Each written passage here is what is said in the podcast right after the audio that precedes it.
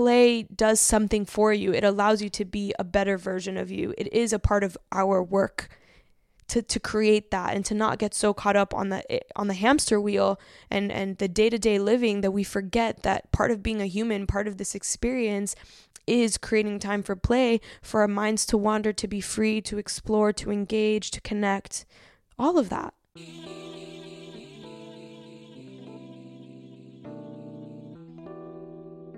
You're listening to Chats with Kat, where I catch up with my fellow millennials every week to share their journey of self actualization, overcoming fear, and paving the way for a soul's purpose to shine through. Let's start that right here, right now.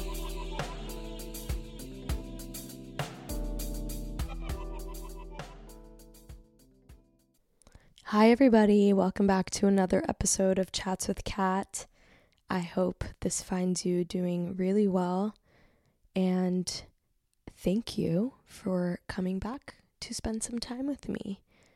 Whether you are in your kitchen, in your car, in your house, in bed, whatever. Just want to take a moment to truly, truly thank you for being here with me and for trusting me enough to share your day with. So, I just got back well, not just, but I got back on Friday from a trip to California and I really enjoyed it and I had a lot of time to myself that I didn't realize I needed. But I'm back in New York feeling like I'm processing all of the things that kind of hit me while I was away. And one of the things that became really obvious to me while I was there was the fact that there's something about living in New York that just makes anybody start to speed things up and it's an unconscious thing. It's not like you are purposely like moving faster. It's just kind of like that's what's required here is for you to move at a certain pace. And when I was in California in two different on two different occasions I was told to slow down by strangers. One of them was like it, me getting into a, a Lyft ride and fumbling around with my bags and all that stuff and just like feeling rushed to get in the car. And he was like it's okay. Slow down. It's fine. And you know i'm just so used to being in new york and catching ubers or Lyfts like on a really busy street and like knowing that my car is blocking traffic and you just got to get in as quick as possible. And then another time i was ordering breakfast and i couldn't make a decision quick because it was breakfast in Cali, but I was on East Coast time, so I was craving lunch, you know? And I was like, oh, I don't really know what to order. And the girl's like, it's fine. You can take as long as you want. There's nobody waiting. And I was like, wow, that's what a concept. That's new. There's nobody waiting. There's nobody like burning a hole in the back of my neck because I'm taking too long.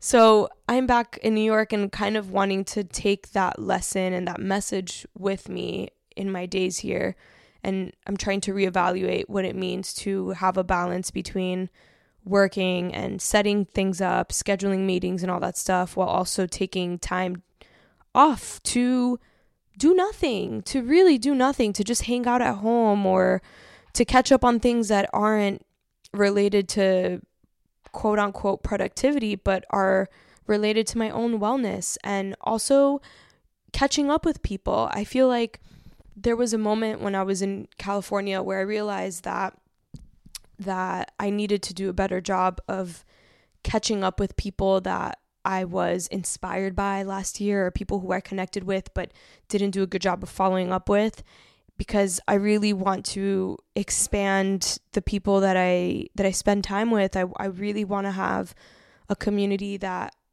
is tapped into wellness and that is doing the work and that I could talk to in a way that I don't feel like I can talk to many people, which is something that I really need. It's something that I really need. And it, it became very clear to me that all of those people that I was supposed to meet in some way, shape, or form came into my life throughout the past year, but I wasn't in a place to actively follow up and you know, it's New York and people here are kind of shitty at that of like following up and setting up dates after the after the fact and we we're, we're notorious for saying like, "Oh, let's catch up" and nobody ever takes the initiative to message the other person. So I came back with a clear dedication to reconnecting with these people, putting myself out there and asking these people if they want to hang out. And so I really want to incorporate more of that into my weeks and into my days because it's something that I don't feel like I gave too much attention to and I feel like I need it. My soul needs it, my spirit needs it. But aside from that, what I realized on this trip, or actually, I didn't realize it on this trip, but I reconnected with it on this trip, was just how important it is to be in a different space in order to elicit new thoughts, new feelings, to seek clarity. You know, that's why people get the travel bug, right? Like you travel and you go out places and you become a different person when you're not home and you know you learn things about yourself and you see things differently. And so people are constantly chasing that feeling and chasing that adventure.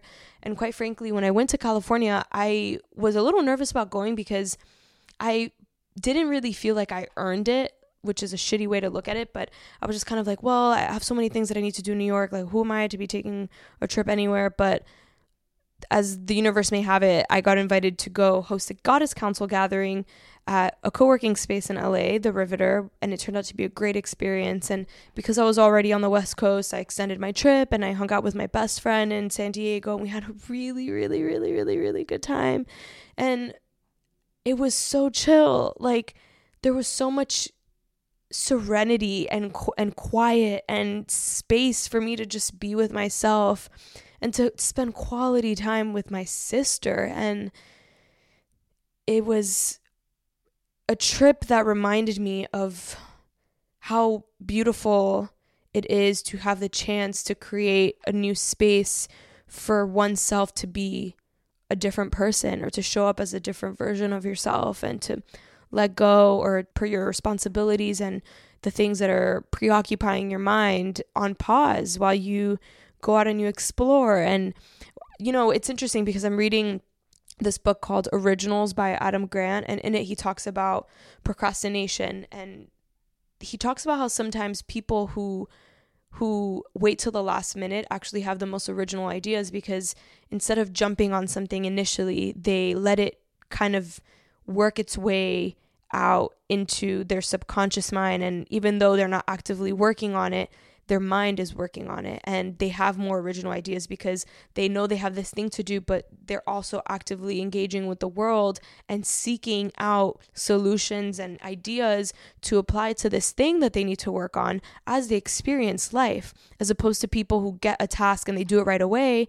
And then what they end up turning in and what they end up doing is something that didn't really require much original thought because it came from the pool of having had those thoughts already instead of letting it percolate and thinking about it in a nuanced way. And that's kind of how I'm thinking about things now. I think that trip to Cali allowed me to think about things that I knew were pending back at home in a way that wasn't so overt, but definitely found its way into my day to day while I was over there, but without the pressure because I couldn't do anything about it. I wasn't here. And so when I got back, I just kind of felt like I could take more action on things that I didn't really know how to approach or things that didn't feel as important as they should have been because I was so disconnected from myself where I realized that there were things that were that were clearly uh, necessities for me in terms of the things that I needed to do to be happy that I put to the side because I thought it wasn't a priority. And once I had space and once I was in a new place and once I was able to create balance and stillness, I realized what my real priorities were. And so I wanted to make this episode about what we can do in order to create more opportunities for us to feel like we are in new spaces. So we don't have to take a flight and go to a new place and, you know, spend a lot of money to to to create this. We can truly create this in our home and in our backyard, at the park, in our city, you know, taking different routes to places and and seeking out adventure and hanging out with people that you have neglected to spend as much time with, we can create these scenarios and these experiences for our minds to feel at ease and for us to feel like we are truly living a life that allows us to feel invigorated and recharged while also quieting the stresses that block us from actually being able to commit to things in a full way and in a present way. It's something that I wasn't aware was missing in my life as much as it was. And it reminded me of what something my therapist told me because over the summer I was going through a lot of over last summer I was going through a lot of stuff and I ended up taking a trip to go visit my friend in Sweden and I had a great time and when I got back I felt so recharged and my therapist was like, "Do you see what you're feeling right now? You need to create more time for play, Kat. Like you you are lacking it and, look at how happy you are because you got a taste of it." And I wasn't even gone for that long.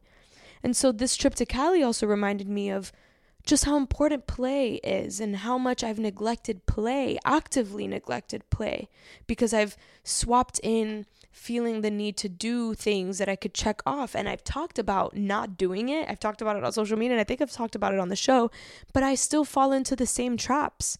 And so I am making a promise to myself to actively create time and block off parts of my schedule for play. On the weekends, play. During the week, after work, play. But also, obviously, without neglecting my duties and the work that I have to do, but incorporating play as part of my work. Like, play is work. And that's kind of kind of counterintuitive because it's like play should be like just free and you don't do anything but in a lot of ways play does something for you. It allows you to be a better version of you. It is a part of our work to to create that and to not get so caught up on the eh, on the hamster wheel and and the day-to-day living that we forget that part of being a human, part of this experience is creating time for play, for our minds to wander, to be free, to explore, to engage, to connect, all of that. And the impacts that it has on our mental health, the, the impacts that it has on our ability to see life more clearly, it's just so dramatic and drastic. But we don't often create the context and the container for ourselves to feel free enough to do that. And it's totally in our control, and we should absolutely do it. We shouldn't just watch kids play around and do things and explore in a way where we're nostalgic as much as we should connect with the fact that that lives in us as well and that it's really important for our overall wellness. It, it helps us make better decisions. It helps us show up as better partners, friends, family members when we have that time. So, if you need this as a message right now, to go out and to seek something out to fully dedicate yourself to for a few hours it's going to just bring you joy and it's going to help you reconnect with yourself and and bring down your blood pressure and your anxiety please take this as that message and grant yourself that experience and if you're looking for something a bit more extensive if you think you need more than just a few days save up your money and plan a trip look forward to doing something out of the ordinary get lost in your imagination and thinking about the future and thinking about things that you look forward to partaking in if they are things you can't do right away. That's also really cool and that's also really helpful too. So, I'm feeling good right now. I've been feeling like I've been in this chill state for a few days, so I've been neglecting a lot of work. So, I think I should probably open my up my emails now, but I've just wanted to soak in this feeling of not being rushed and and being on time and being worthy with everything that I am right now and just trying to explore more of that what that means for myself. So I hope that you do the same and you find out some cool things. Alrighty, well, thank you for listening. I hope you have a great rest of your week. I hope that you send this along to somebody that you think might need it. Thank you for sharing your space with me, your time. I will chat with you next week.